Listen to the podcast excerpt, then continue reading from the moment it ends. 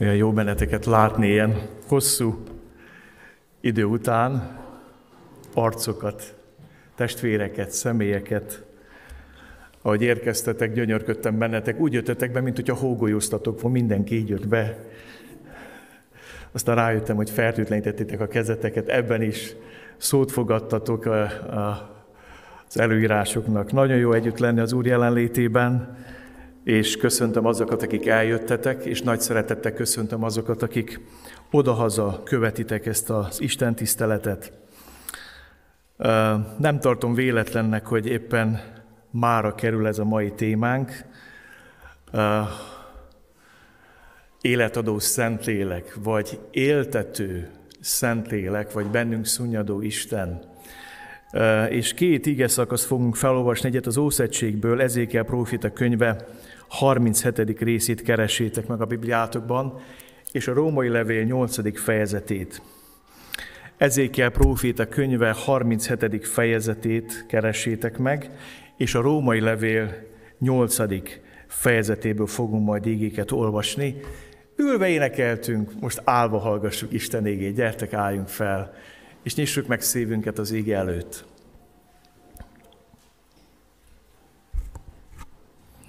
Az Úr keze volt rajtam, és kivitt engem az Ura lélek által, és letett a völgy közepén, amely tele volt csontokkal. Körös körül vezetett mellettük, és ime nagyon sok volt belőlük a völgy színén, és ime nagyon ki voltak száradva. Azt kérdezte tőlem, embernek fia, vajon megelevenednek ezek a csontok? Így feleltem, ó Uram Istenem, te tudod. Azt mondta nekem, profétálj csontok felől, és ezt mond nekik, ti száraz csontok, halljátok meg az Úr beszédét. Így szól az én Uram, az Úr ezeknek a csontoknak, imely lelket bocsátok belétek, hogy megelevenedjetek. Inakat adok rátok, húst rakok rátok, és bőrrel borítalak be titeket, azután lelket adok belétek, hogy megelevenedjetek, és megtudjátok, hogy én vagyok az Úr. Én pedig profétáltam, ahogy parancsot kaptam, és amikor profétálni kezdtem, zungás hangja támadt, és a csontok összeálltak, egyik csont a másik csonthoz. Íme láttam, hogy inak lettek rajtuk, hús növekedett, és végül bőrborította be őket. De lélek még nem volt bennük. Akkor azt mondta nekem, profétálj a léleknek, profétálj ember fia, és mond a léleknek, azt mondja az én Uram az Úr, a négy szél felől jöjj elő lélek, és lehelyezek be a megöltekbe, hogy megelevenedjenek. Ekkor profétáltam, hogyan parancsolta, a lélek pedig beléjük hatolt, megelevenedtek, és a lábukra álltak. Igen, igen, nagy sereg volt. Azt mondta nekem, embernek fia, ezek a csontok Izrael egész háza. Íme azt mondják, elszáradtak csontjaink, és elveszett a reménységünk, végünk lett. Azért profétá is ezt mond nekik. Így szól az én Uram az Úr. Íme megnyitom sírjaitokat, és kihozlak sírjaitokból én népem, és beviszlek titeket Izrael földjére. Majd megtudjátok, hogy én vagyok az Úr, amikor megnyitom sírjaitokat, és kihozlak benneteket sírjaitokból, én népem. Lelkemet adom belétek, hogy életre keljetek, és letelepítelek benneteket a földetekre, és megtudjátok, hogy én az Úr szóltam, és meg is cselekedtem. Római levél 8. fejezet, 6. versén folytatom. Róma 8.6. Mert a test szerinti gondolkozás halál, a lélek szerinti gondolkozás pedig élet és békesség. Mert a test szerinti gondolkodás ellenség Istennel szemben, mivel nem engedelmeskedik Isten törvények, mert nem is teheti. A test szerintek pedig nem lehetnek kedvesek Isten előtt. Ti azonban nem test szerintiek vagytok, hanem lélek szerintiek, ha valóban Isten lelke lakik bennetek. Akiben pedig nincs a Krisztus lelke, az nem az övé. Ha pedig Krisztus van bennetek, a test ugyan halott a bűn miatt, a lélek azonban él a megigazulás által. Ha pedig annak lelke lakik bennetek, aki feltámasztotta Jézust a halottak közül, akkor az, aki feltámasztotta Krisztus Jézust a halottak közül, megeleveníti a ti halandó testeteket is a bennetek lakó lelke által. Ezért, testvéreim, nem vonjuk adósok a testnek, hogy test szerint éljünk. Mert a test szerint éltek, meghaltok, de a test cselekedétet a lélek által megöldöklitek, éltek. Mert akiket Isten lelke vezérel, azok Isten fiai. Mert nem a szolgasság lelkét kaptátok, ismét féljetek, hanem a fiúság lelkét kaptátok, aki által kiáltjuk, Abbá, Atya. Maga pedig a lélek tesz bizonyságot a mi lelkünkkel együtt, hogy Isten gyermekei vagyunk. Ha pedig gyermekek, örökösük is. Örökösei Istennek, örökös társai pedig Krisztusnak, ha valóban vele együtt szenvedünk, hogy vele együtt dicsőjünk meg. Imádkozzunk! Várunk rád, Szentlélek Isten!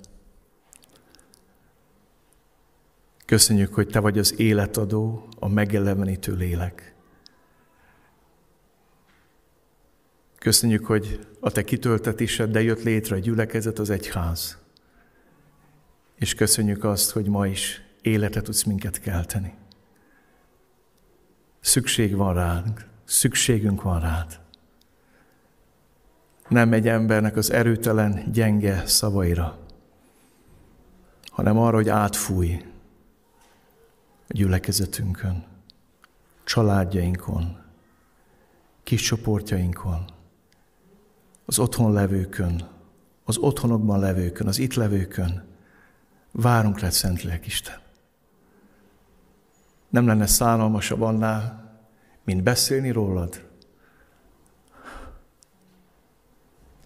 anélkül, hogy megtapasztalnánk megelemítő hatalmadat és erődet.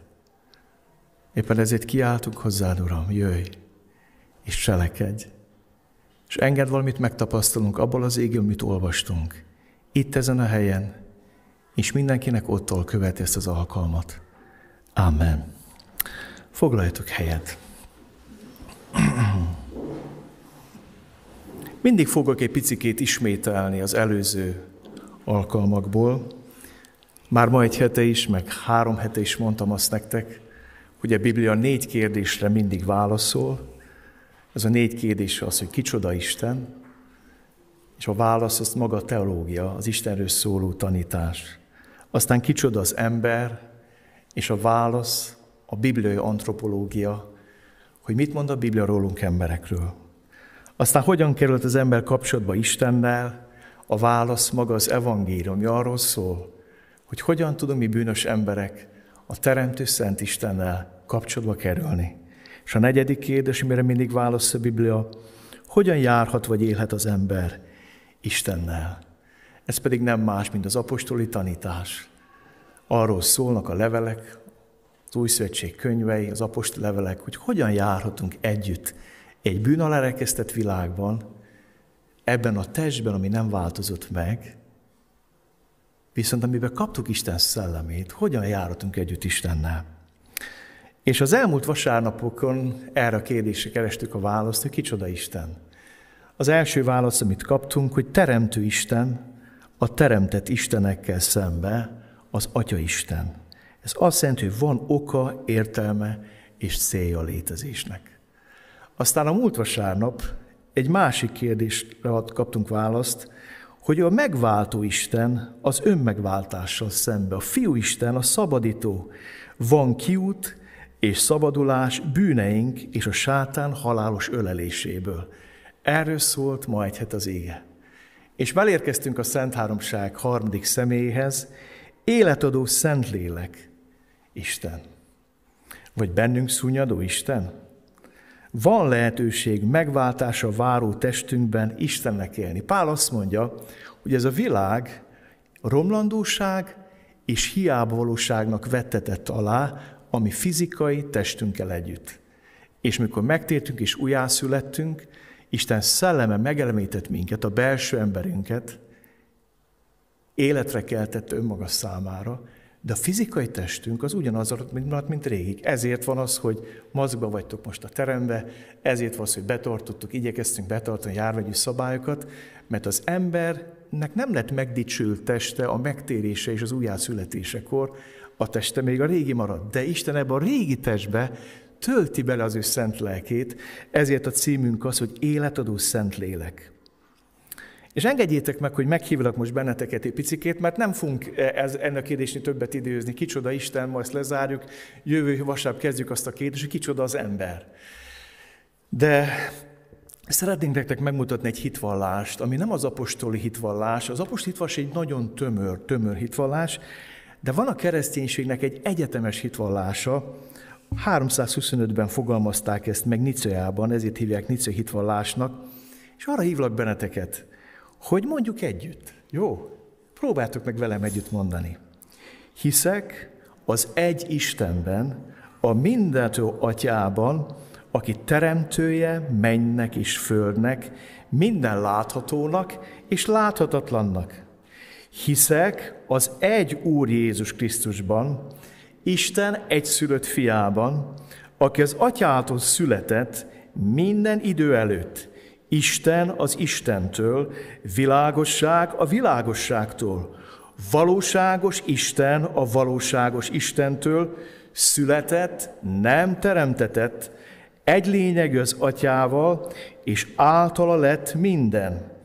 Aki értünk emberekért és üdvösségünkért leszállt a mennyből, testet öltött a Szentlélektől Szűz Máriában, és emberré lett, Értünk keresztre is feszítetett Poncius Pilátus alatt, kínhalált szenvedett és eltemettetett, harmadnapon feltámadt az írások szerint, és felment a mennybe. Az atya jobbján ül, és ismét eljön dicsőségben ítélni élőket és holtakat, és uralkodásának nem lesz vége. Most picit megállunk. Láttuk az atyát, a teremtő Istent, és láttuk a fiút, a szabadító és megváltó Istent. És ez a hitvallás megfogalmazza, hogy mit jelenti az Atya teremtő, minden létezőnek az oka, értelme és célja, és mit jelenti, hogy a fiú szabadító. És elérkeztünk a mai témánkhoz, folytatjuk. Hiszek a Szentlélekben, az Úrban és megelevenítőben, aki az Atyától jön, akit az Atyával együtt imádunk és dicsőítünk, aki a proféták által szólt. Hiszem az egy szent egyetemes és apostol egyházat, vallom az egy keresztséget a bűnök bocsánatára, várom a halottak feltámadását és az eljövendő örök életet. Amen. Megismétlem a sárga betűs részt, hiszek a Szentlélekben, az Úrban és megelevenítőben, aki az Atyától jött, akit az Atyával együtt imádunk és dicsőtünk, aki a proféták által szólt. Hiszek a Szentlélekben, az Úrban és megelevenítőben. Így jelenik meg a Biblia első lapján már a Szentlélek, mint életet adó lélek. Azt mondja, Biblia föld és kietlen is puszta volt, és a mélység fölött víz volt, és a víz fölött ott remegett Isten lelke. A Möra Hefet Hébersz, hogy elég furcsa szó, van egy ilyen jelent, csak ott kotlott. Mint akkor, hogy kotló rá terjeszti a szárnyait a tojásra, és életre melengeti ezeket a tojásokat. Isten lelke az életadó, az éltető Szentlélek. És szeretnék most nektek picikét szólni a bennünk szúnyadó Isten ideológia alapjairól. Hadd mondjam nektek, biztos észrevettétek, hogy mikor ezeket a tanításokat fogalmazom meg, akkor mindig szembeállítom a korszellemmel. Ma egy hete a megváltás szenvedhetünk az önmegváltással. Aztán a teremtő Istent a teremtett Istenekkel. Ma az életadó Istent szembeállítjuk a bennünk szunnyadó Istennel. Három fogalmat szeretnék tisztázni, aztán belevágunk az ige magyarázatba. Az első teizmus. Filozófi és vallási szemlélet, amely a személyes, mindenható Istent vallja a mindenség teremtőjének, fenntartójának és gondviselőinek. Mi keresztjének teisták vagyunk. Mert hiszük az, hogy Isten a teremtője, a fenntartója és a gondviselője az általa teremtett világnak. Ez az Isten szövetséget kötött Noéval, és azt mondta, hogy amíg lesz ember a földön, lesz tél, tavasz, nyár, ősz, vetés, aratás, gabona, lesz termés. Isten gondoskodik az általa teremtett világról. Mi teisták vagyunk. De hadd mondjam nektek, létezik deizmus, az isteni gondviselés tagadó, teremtményközpontú vallási szemlélet. Hadd mondjam nektek, hogy egyfajta reakció válasz volt, ugye a kereszténység egy Isten központú vallás, vallás. Igen, mondjam így. Ha azt mondom, hogy a religió, Istenhez kötődés, vagy kapcsolódás Istenhez. De a deizmus egy reakció volt erre, hogy hát ez nem jó, hogy ennyire Isten központú, minden Isten körül forog. Mi lenne, hogyha az egész az ember körül forogna? És a deizmus vallja azt, hogy Isten a teremtő, vagy oka a létezőnek, mindennek, ami létezik a világban, de azt mondja, az Isten magára hagyta az általa teremtett világot. Nem foglalkozik vele, nem törődik vele. És el kell mondjam nektek, hogy legtöbb keleti vallás deista vallás, deizmus. Mit jelent ez? Hisznek egy személytelen erőben, személytelen intelligenciában, mindent átfogó erőben. Elég érdekes ez a gondolkodásuk nekik. Nem akarok mélyebbre menni, ezek nagyon mély tanítások lehetnének, de megyek a harmadik gondolatra. Ott van a panteizmus. A mindenséget, az istenséggel azonosító filozófia és vallási ideológia Isten egyenlő a természettel, az anyag Isten kiáramlása vagy emanációja. Mit jelent ez? A panteizmus egyenlőségelet tesz az Isten és az általa teremtett világ között. Azt mondja, hogy az anyagvilág az nem más, mint az Istennek, mint valami Istennek állandó kiáramlása, vagy anyagvilágá válás, emanációja, és éppen ezért ez is Isten, a fa is Isten, a kő is Isten, a levegő is Isten. Például biztos hallottátok azt, hogy eh, hisznek az emberek a, a tűzben, a vízben. Mi van még itt ebben a föld, tűz, víz? És a levegő. Wow, de jól tudjátok, jobban, mint én. És akkor azt mondják, hogy ez, ez, ez mind ott van, ez Isten emanációja. És ebből fakad az a fajta gondolkodás, hogy igazából minden Isten. A teizmus meg a panteizmus nagy között nagy a különbség. A teizmus nem tesz egyenlőségjelet a teremtő és a teremtett világ között. Azt mondja, hogy mivel Isten végtelen, magába foglalja az általa teremtett világot, de nem egyenlő. Isten önmagában is létező, az általa teremtett világtól függetlenül. Ezért kezdik a Biblia az, hogy kezdetben Isten. Kezdetben Isten. És csak majd azután a teremtett világ. De a panteizmus azt mondja, hogy nincs kezdetben Isten, hanem ez a kettő állandóan együtt van. És innen fakadnak ezek a gondolkodások, hogy te Isten vagy. Nézzétek meg, hogyan hat a panteizmus a keresztény gondolkodásra. Az ember alanyjogon Isten gyermeke. Minden ember Isten gyermeke. Amint mindjárt meglátjuk, hogy félig igaz, de, de nem teljesen így. Megyek tovább. Az ember maga Isten, amennyiben az anyagvilág Isten folyamatos kiáramlása, emanáció. Hát, hogyha az, az anyagvilág az Istennek a kiáramlása, akkor mindaz, ami belőle kiáram, az maga is Isten. Tehát ez azt jelenti, hogy te is Isten vagy, meg én is Isten vagyok, mindannyiunk Isten vagyunk. És a harmadik dolog, ha mi Istenek vagyunk, akkor az adunk, hogy felfedezd, fedezd fel, találd meg magadban az Istent, nyisd meg magad az isteni energiák áramlása előtt. Innen jönnek ezek a mindenféle energia központok, hogy szívcsakra, meg fejcsakra, meg ilyen csakra, meg olyan, és meg kell nyitni ezeket a csakrákat, mert az Isten áramlik, és akkor belénk áramlik. Ez panteizmus. Ez nem teizmus, ez nem keresztény tanítás.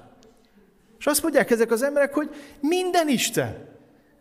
Te az vagy, meg kell találnod, fel kell találnod magadban, meg kell fedezned magad, és hogy mondtuk, az ezotéria, mint tudomány, az mindenre épül.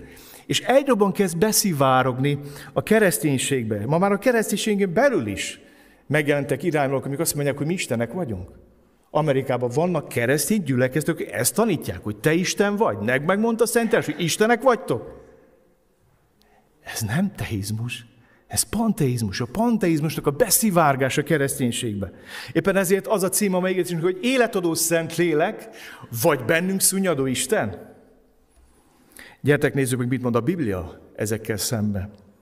Az ember a teremtés jogán Isten tulajdona, a bűneset nyomán viszont a szát sátán szövetségese.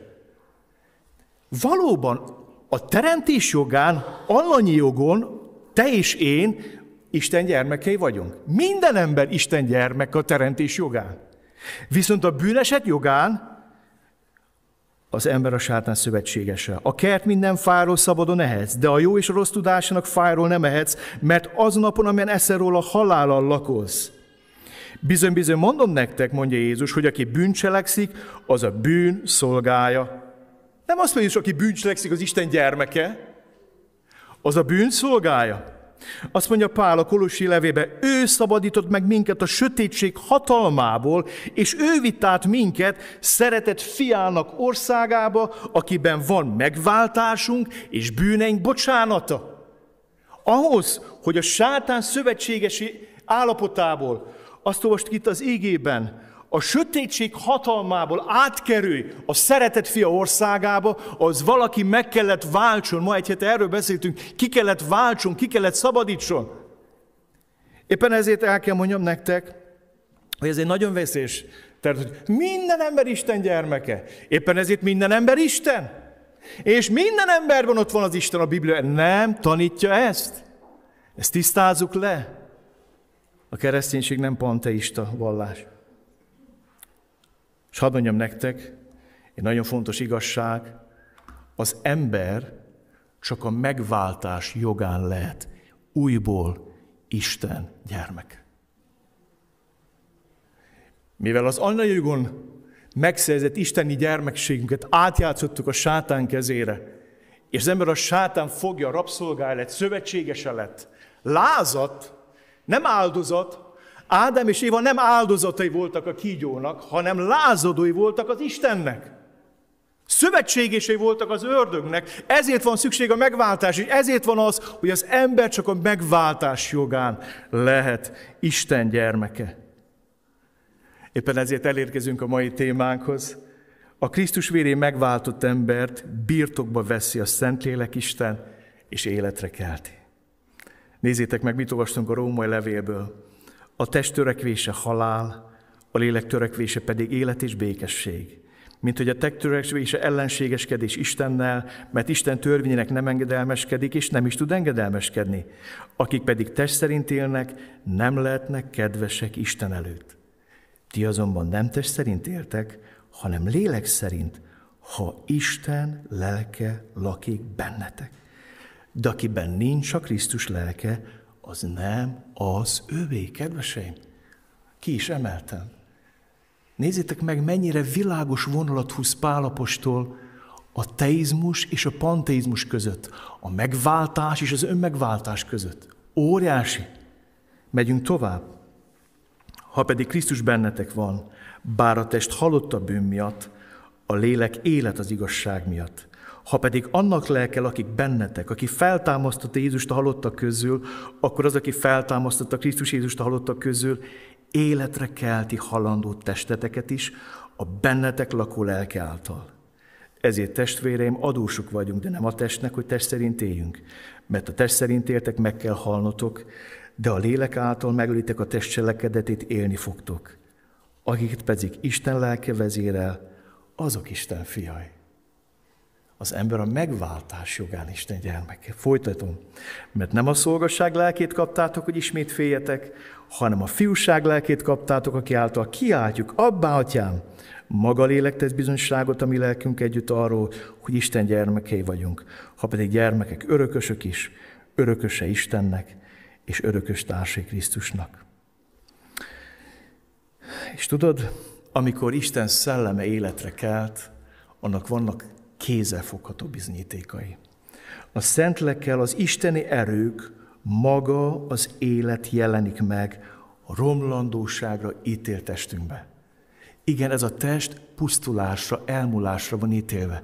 Ez a test és vér nem örökölhet Isten országát, de ebbe a törékeny, nyomorúságos testbe Isten kitöltött az ő drága szent szellemét.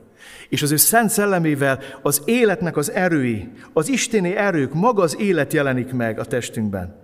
Azt mondja Pál a Galatta levélben, intellektiteket lélek szerint éljetek, és a test kívánságát ne tesítsétek, mert a test kívánság a lélek ellen tör, a léleké pedig a test ellen, ezek viaskodnak egymás, hogy ne azt tegyétek, amit szeretnétek. A lélek gyümölcse pedig szeretet, öröm, békesség, türelem, szívesség, jóság, hűség, szelítség, önmegtartóztatás. Amikor valakit a Szent Szellem birtokba vesz, akkor annak az egyik jele, hogy az élet erői, az Isten erő jelennek meg. A szeretet, az öröm, a békesség, a türelem, a szívesség, a jóság, a hűség, a szelítség, az önmegtartóztatás jelenik meg az életében. Olyan csodálatos ezt látni. És az az örömhírem számotokra, hogy nem csak a személy életében jelennek meg az isteni erők, az élet erői, hanem az egyházban is, a gyülekezetben is, amikor a Szentlek kitöltetett, ez az éltető lélek átjárt a gyülekezetet. És olyan jó volt nekem ezt, most pont azt mondtam, Uram, pont amikor visszatér a gyülekezet, akkor ilyen nehéz üzeneteket bízol rám, de úgy szeretnék nektek bátorít üzenetet megosztani most a folytatásban. Mert a következőben tanulmányozni fogjuk együtt az, hogy hogyan működik a Szentlek ereje és hatalma az egyházban, és egy ószegységi példát fogok veletek megnézni. Erről már sokszor tanítottam, de most az Úr üzeneteket adott a szívembe kifejezetten a járványhelyzetre. Gyertek, menjünk el együtt ezékkel a Kebár folyó, partjára, és nézzük meg a zsidóságot, hogy mit is csinált a zsidóság a Kebár folyó partján. Tudjuk nagyon jól, hogy több részletbe vitték el Izrael népét, előbb Izraelt, az északi ország részt, majd déli ország részt elvitték fogságba Nebukadnecár idején, és lefejezték az elitet, az értelmiséget, a vezetést, és minden vitték fogságba. És gyertek nézzük meg, hogy hogy nézett ki Izrael népe alulnézetből ebben a fogságban. Egy élni és túlélni akaró népet látsz. Szívós munkája, később beilleszkedése a babiloni birodalomba. Kiemes, kiemelkedő teljesítményű emberekkel találkozott. Ott van a Dániel, Nebukadnecár idején, Nabukodozott idején, Dániel a hitével, a jellemével, a szentlekkel teljességével egy diktátor életét fejetetére állítja elkezd Isten szólítgatni ezt a diktátort, ezt a, ezt a vérengző uralkodót, és Dániel az, aki megfejti az álmait. És ott vannak az ő társai, akik vállalják a tüzes kemencét is, és azt mondják, hogy mi hiszünk, van nekünk Istenünk. És azt látod, hogy ebb, egy élni akaró nép van ott a fogságban.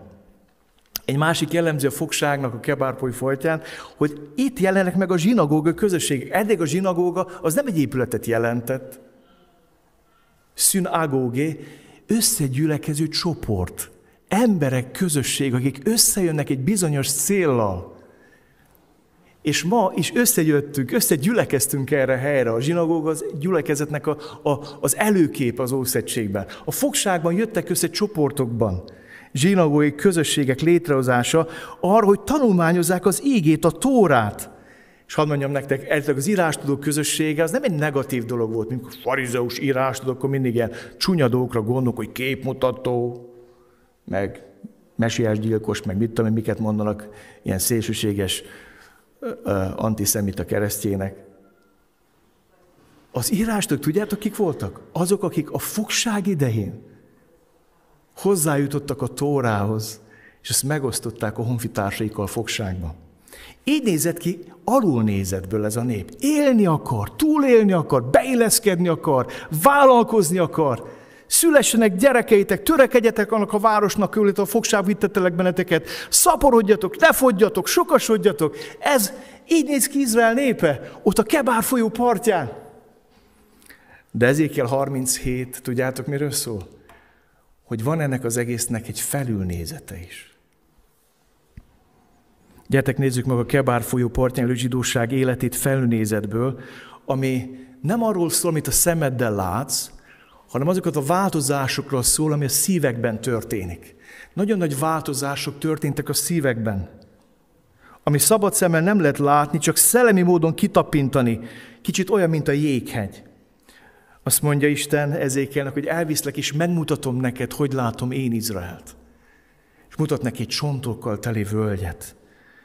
Leölt emberek, akik háborúban elvesztek, és senki nem temette el őket, és ott foszlottak szét, és ott száradtak ki, és egy völgy tele van harci sebesültek csontjaival. Nézzétek meg, hogy látja Isten. Akkor ezt mondta nekem, ember fia, ez a sok csont Izrael egész háza, amely most ezt mondja, kiszáradtak a csontjaink, és elveszett a reménységünk, végünk van. Na ez volt a szívekben. Miközben kifele a szemed azt látod, hogy élni akarnak, vállalkoznak, szülnek gyerekeket, túlélni akarnak, a szívükben történik egy nagy változás. Egy nagy változás. És hadd mondjam nektek, ebben a helyzetben egyetlen egy valami tud segíteni. Isten teremtő szava. Akkor ezt mondta nekem, profétálj csontokról, mond nekik, ti száraz csontok, halljátok az Úr ígét, így szól az én Uram az Úr ezekhez a csontokhoz. Én lelket adok belétek, és életre keltek, inakat rakok rátok, húst rakok rátok, és beborítlak benneteket bőrrel, azután lelket adok belétek, hogy életre keljetek, akkor megtudjátok, hogy én vagyok az Úr. Én tehát profétáltam, hogy megparancsolta nekem. Én profétálni kezdtem, hirtelen nagy zörgés támad, a csontok pedig remegni kezdtek, és egymáshoz illeszkedtek. Láttam, hogy inak kerültek rájuk, majd hús növekedett, végül bőrborította őket, de lélek még nem volt bennük. Hadd mondjam nektek, az a járvány, ami most, hogy végsöpör ezen a bolygón, nagyon nagy változásokat hoz a társadalmakba, az országokba, a nemzetekbe, a gondolkodásba, és hadd mondjam nektek, nagy változásokat hoz a gyülekezetekbe, az egyházakba és a szívekbe. És vannak ennek látható, még nem látható részei. És úgy, hogy akkor Isten szava segített, ma is Isten szava segít. De azt mondja, de lélek még nem volt bennük.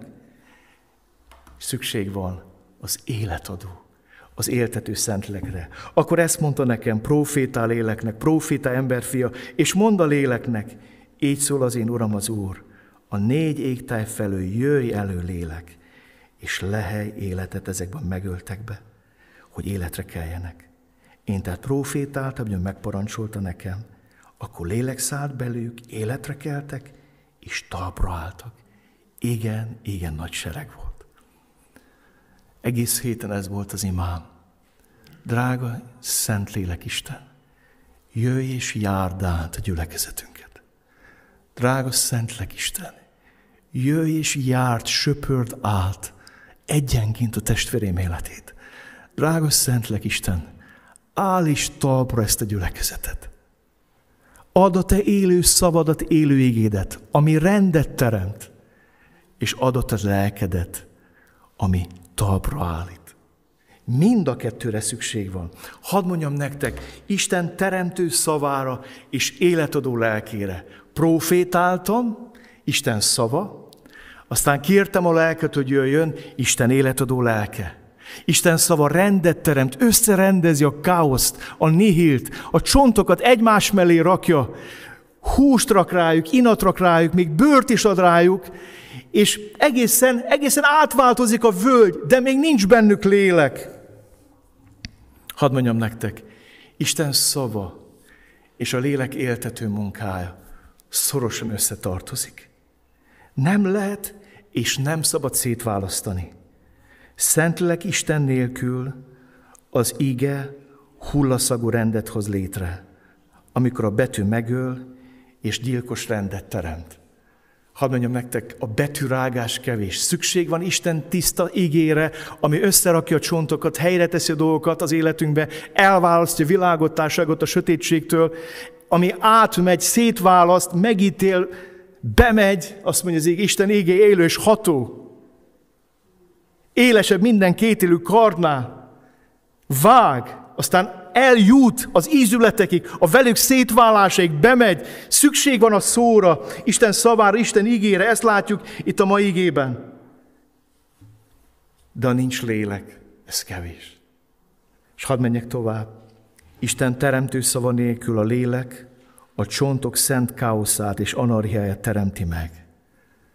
Ó, mennyi ilyen szent anarhiát látok. Igen nélküli gyülekezeteket, akik a dicsőítésbe bódolnak már bele, nem hallasz tiszta ígét, tiszta ígét és tiszta tanítást, akik a progresszív teológiát vallják, tudjátok mi a progresszív teológia? Hogy a kijelentés az túlhaladott. Ennek az ide már lejárt.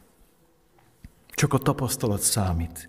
Indulj a megérzéseid nyomába. És olyan sok embert az érzelmei vezetnek, és nem az Isten szava. Még egyszer mondom, Isten szava és Isten lelke együtt állítja talpra.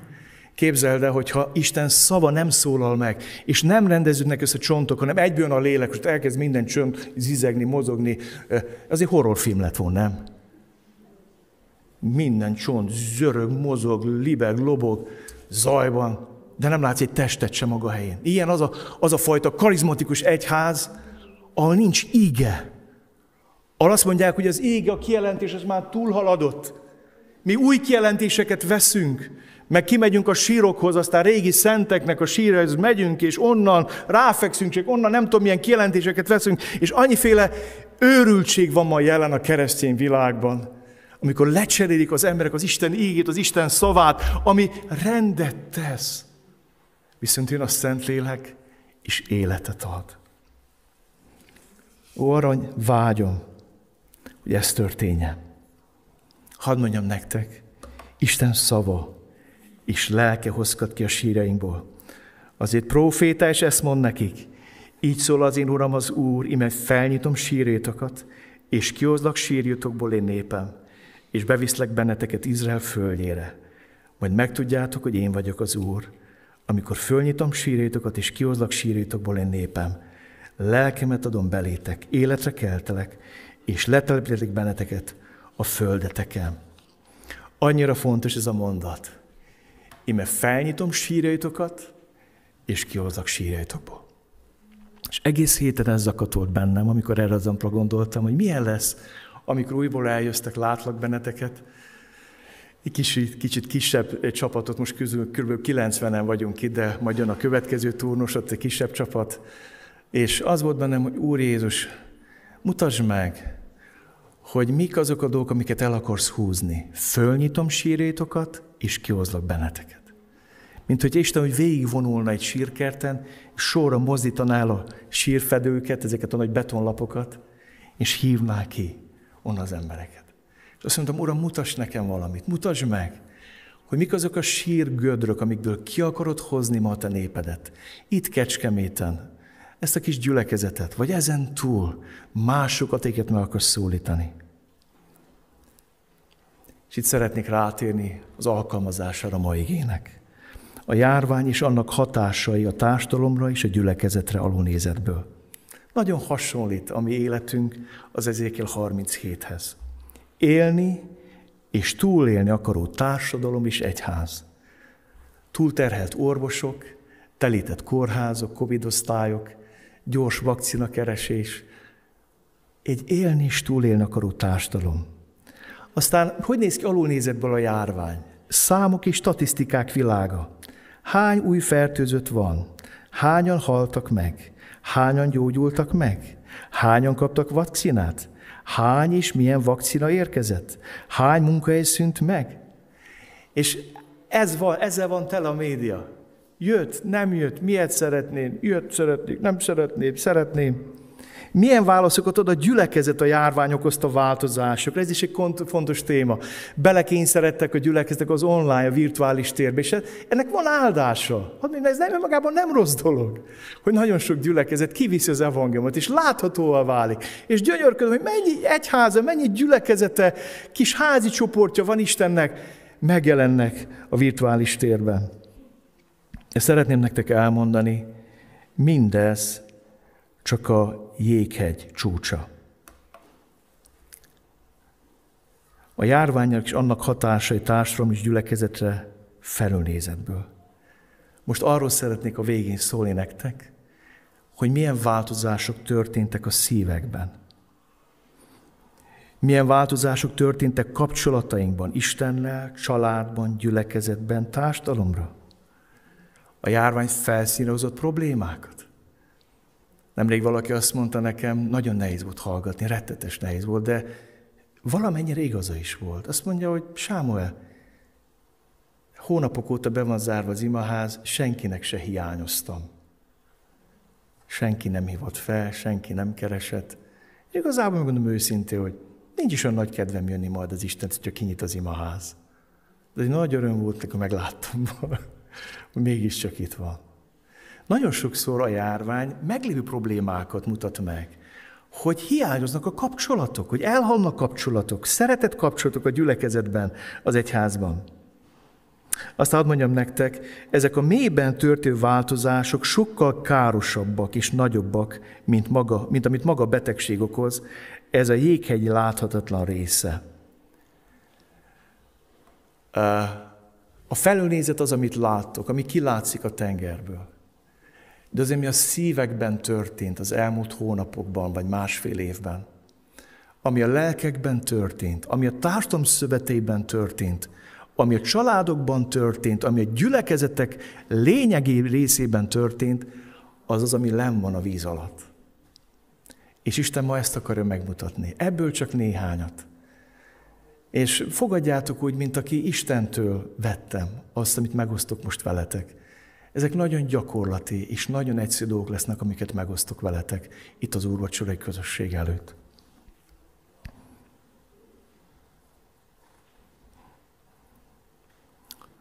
Hiszem, hogy a megoldás ugyanaz. Isten nekünk is ugyanezt mondja. Ime felnyitom sírjaitokat, és kihozlak sírjaitokból. És ez a kérdés foglalkoztatott egész héten, milyen sírokat szeretne felnyitni, és milyen sírokból akar ma kihozni minket Isten. Hetet sorolok fel, nem azért, mert ez szent és tökéletes szám, ez messze nem a teljesség igénye, de néhányat megosztok veletek.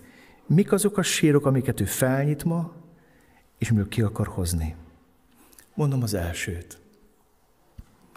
Isten ki akar hozni a bénító félelem és a szorongás sírjából. Úgy hiszem, hogy nem volt még járvány, ahol olyan high-tech média és kommunikációs lehetőség lettek volna, mint napjainkban. Ezért van, az összes előző járványnak nem volt ilyen hisztéria és félelem keltése, mint a mainak. Mert az a korszerű technológia minket körülvesz, az rengeteg áldást hoz, de néha átokként hullik vissza ránk. És ránk terpeszkedik a félelem és a szorongás bénító felhője. És hadd mondjam neked, Isten ki akar hozni a bénító félelem és a szorongás sírjából. Ma is igaz. A szeretetben nincs félelem, sőt a teljes szeretet kiűz a félelmet, mert a félelem gyötrelemmel jár, aki pedig fél nem lett teljes a szeretetben. Mit gondolsz, mi víz be egy orvost a Covid osztályra? Viheti a kötelesség, tudat. Viheti az orvosi esküje, de viheti a szeretete. És azt mondja, akkor is ki fogok tart, és befogom, fel fogom ezt a rakás ruhát, és nem engedek a félem bénító erejének, be fogok menni a betegeimhez, és végig fogom csinálni ezt a napot, és a holnapot, és az után levő napot. Sógoromnak a félre tüdő gyógyászaton dolgozik, és folyamatosan covid dolgozik, és, és csodálom azt, azt, azt az erőt, amit kap minden nap, minden nap, minden nap, minden nap, mert a szeretet kiűzi a félelmet. Ó, hadd mondjam nektek, ne engedj! Isten ma fel akarja nyitni a sírodat, és ki akar téged hozni a félelem és a szorongás sírjából. Megyek tovább. Isten ki akar hozni az elszigetelődés, kapcsolat és közösség nélküliség dohos, penészes gödréből. Azt mondja Róma 12.13, a szentekkel vállatok közösséget szükségeikben, gyakoroljátok a vendégszeretetet. Bűnbánatok kell megvajon nektek, hogy nem, mi nem, nem volt olyan erős oldalunk nekünk a vendéglátás. Persze fogadtunk vendégeket úgy hébe-hóba, meg hogyha jöttek vendégek, De egy érdekes dolgot csináltunk a járvány idején. Szinte nincs olyan vasárnap, amikor nálunk ne lenne egy vendég. És egy érdekes dolgot élek meg, hogy ebben a vendég látásban, közösségben, testi szeretetben messze eltűnik a félelem, meg a szorongás, meg nem tudom mi. Beszélgetünk, imádkozunk, közösségben vagyunk. A szentekkel vállalt a közösséget. Nem mondasz, hogy majd, ha lemegy a járvány.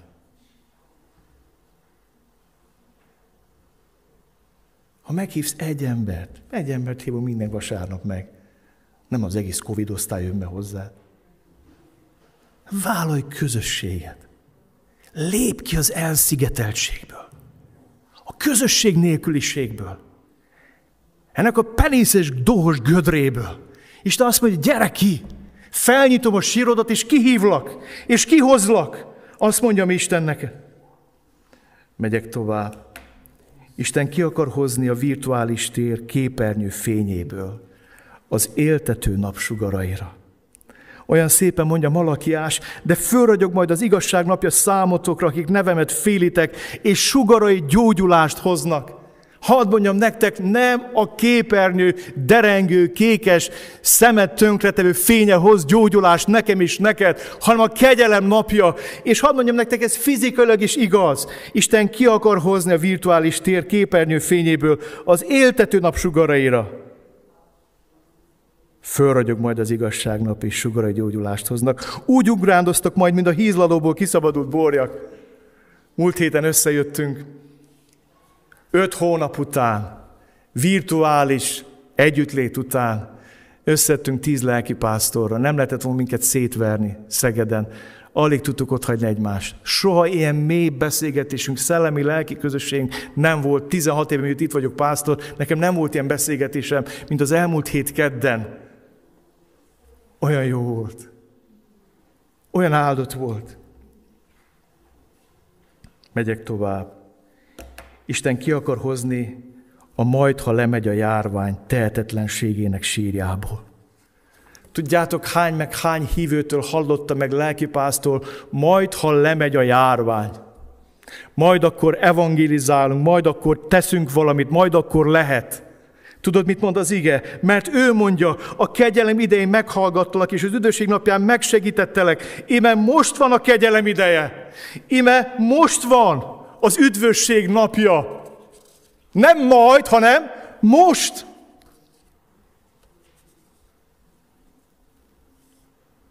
Hadd mondjak nektek egy bizonyságot. Van egy gyülekezet, amelyik majdnem megduplázódott a járvány idején. Tudjátok, hogy hogy?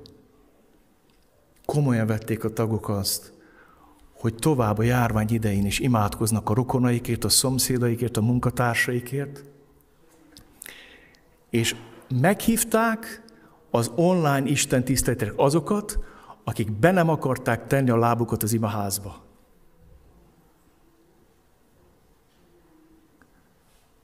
És nem altott őket el az, hogy tízzer követő van a gyülekezetnek, nem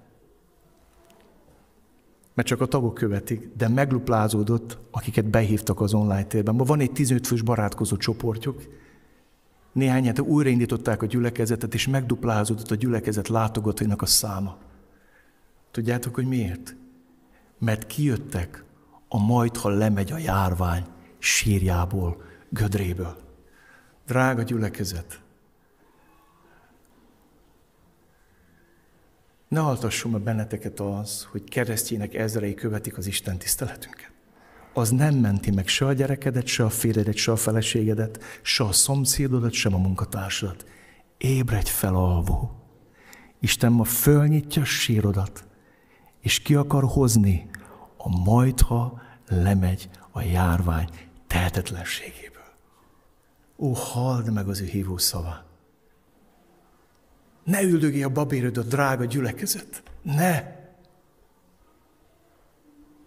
A járvány a legjobb hullámverés arra, hogy elmond az evangéliumot a nem ismerőseinek. Én soha nem szoktam a kecskimi dolgokat posztolni, mert nem tartom illendőnek, hogy a magam szolgáltat tegyen. De hogy megdöbbent az, hogy más gyülekezet, mint a hangyák. Gyere, hallgass te is, meghívlak, nem jössz az imázba, gyere az online térbe. Ott van-e bennünk ez a vágy? Másokat megmenteni, Jézushoz vezetni. Érzékenyebb témákra megyek. Isten ki akar emelni emotikon és lány tengerünk hullámsírjából. Lehet, hogy nehéz, amit elmondok, magamnak mondtam előbb. Szerintem nem tett annyi kárt az egyháznak, talán semmi, mint a like. És megtaláltam a like-nak a prototípusát a Bibliában. Jézus azt mondja, egy embernek volt két fia.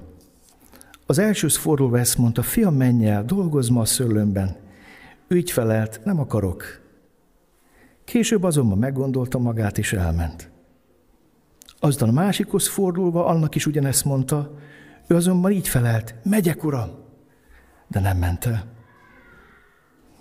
Tudjátok, miért káros az emotikonok világa, tengere és like tengerek?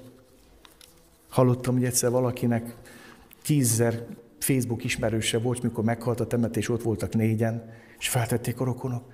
Hát tízzer követője volt. Hát mi van? Bele lehet fulladni az emotoknak és a lájkok tengerébe. Mert igazából azt hiszed, hogy valami jót teszel, hogy megnyomod azt a vacak gombot, hogy like, és hogy valami jó dolog történik, mert legalább nyomta egy gombot, és ott megjelent egy kéz, vagy mit tudom én, mi jelent meg.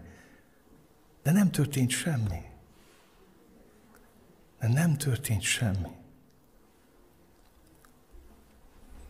Tudod, milyen érzés, mikor hirdeted azt, hogy testvérek ima közösség lesz, és nyomják a lájkot a testvérek ezerre, és többnyire azok jönnek ki, akik nem lájkolják az alkalmat. Érted? Hogy mi a különbség a like fullasztó tengere között, és a között, hogy mondtak valamit. De Isten, Istennek tüzes szívű imádkozókra van szüksége. Nem arra van szüksége, hogy azt mondta, hogy hát nekem tetszik, hogy ti imádkoztok. Istennek azt tetszik, ha te imádkozol. Istennek azt tetszik, hogy elindulsz. És nem azt mondod, hogy like. Hát én úgy örülök, hogy ti imádkoztok. Hát úgy örülök, hogy úgy örülök. Hát like. Isten nem tud mit kezdeni a lájkainkkal. És magamnak mondom. Hányszor mondtam olyat az elmúlt hónapban, hogy elmegyek, és nem mentem el? Inkább nem mondtam most semmit. Vagy mondtam volna azt, hogy nem megyek. Aztán mégis elmegyek. Gyerek ebből a sírból. Isten a vasárnap hat Isten tiszteletet nézünk meg sírjából is szeretne kihozni. Legtöbb lelkisztásztor társam arról panaszkodott, hogy mondják, testvér, mi körülbelül hat Isten tiszteletet nézünk meg vasárnap. És elmondják a térképet, hogy hol kezdik, és végig barangolnak. Ez, ez alsó hangon, ez minimum 5-6 óra. És azon gondolkoztam, hogy ez, ez, ez, ez, és úgy érzik, hogy milyen jó, ez egy fantasztikus dolog. Hat Isten tisztelet. Ebben az arándoklatban benne van kecskemét is, ugye? és hadd mondjam ma, tudom, hogy magam ellen, vagy magunk ellen beszélek. Inkább ne nézd meg a kecskemét Isten tiszteletet. Negyedikként, meg ötödikként. Nézd meg egyet. Főz egy ebédet. Hív meg egy szegény embert magadhoz. Vásd, lásd vendégül, fejezd ki fel a test szeretetedet, mert sokkal, de sokkal jobb lesz neked. Sok keresztény olyan, mint az az ember, aki leült enni. Jó, legyen kettő, oké, meg két fogás létezik vasárnap, ugye? legyen kettő, nézd meg kettőt, oké, elfogadom. De nem nincs szükség harmadik, negyedik, ötödik, hatodikra. A harmadiktól hatodikig azt nem tudom, hogy hány órát szánd egy ebédfőzésre, vendéglátásra, beszéges, imádkoz, csinálj valamit. Hív fel valakit, bátoríts valakit. Ne légy olyan, mint ez a bárány, aki meg se tud már mozdulni a gyapjától.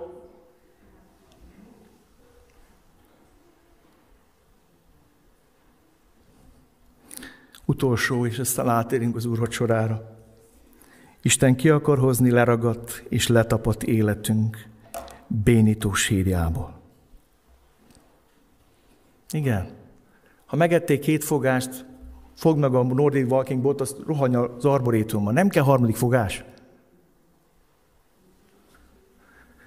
De ne ragadj le. Leragadt, és letapadt életünk bénító sírjából. Jézus azt mondta neki, kelj fel, vedd az ágyadat, és járj.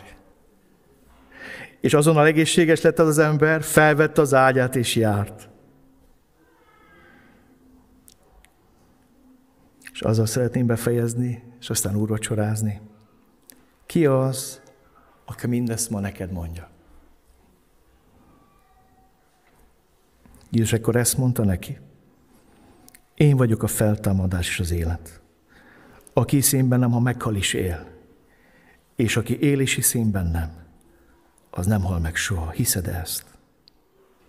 Ha pedig annak lelkel, akik bennetek, aki feltámasztott Jézust a halottak közül, akkor az, aki feltámasztott a Krisztus Jézust a halottak közül, életre kelti halandó testeteket is a bennetek lakó lelke által. Az a valaki nyitja ma fel a sírodat, és mondja azt, hogy gyere ki, aki volt sírban, akinek lepecsételték a sírát, hogy ki ne jöjjön onnan. És az a húsvét reggelen felpattantak a pecsétek, elgurult a kő. Eszembe jut mindig Aszlán, Narnia krónikából, mikor megölik az oroszlánt, ketté pad, ketté pattan, reped a kőpad, jelezve a feltámadás erejét. Az is, aki volt a sírban, aki volt ott, ahol vagyunk, aki átment azokon a változásokon, minket, minket átvezetett ez a járvány, félelmek, meg mindaz, amit itt felsoroltam, az ma azt mondja, én vagyok a feltámadás és az élet.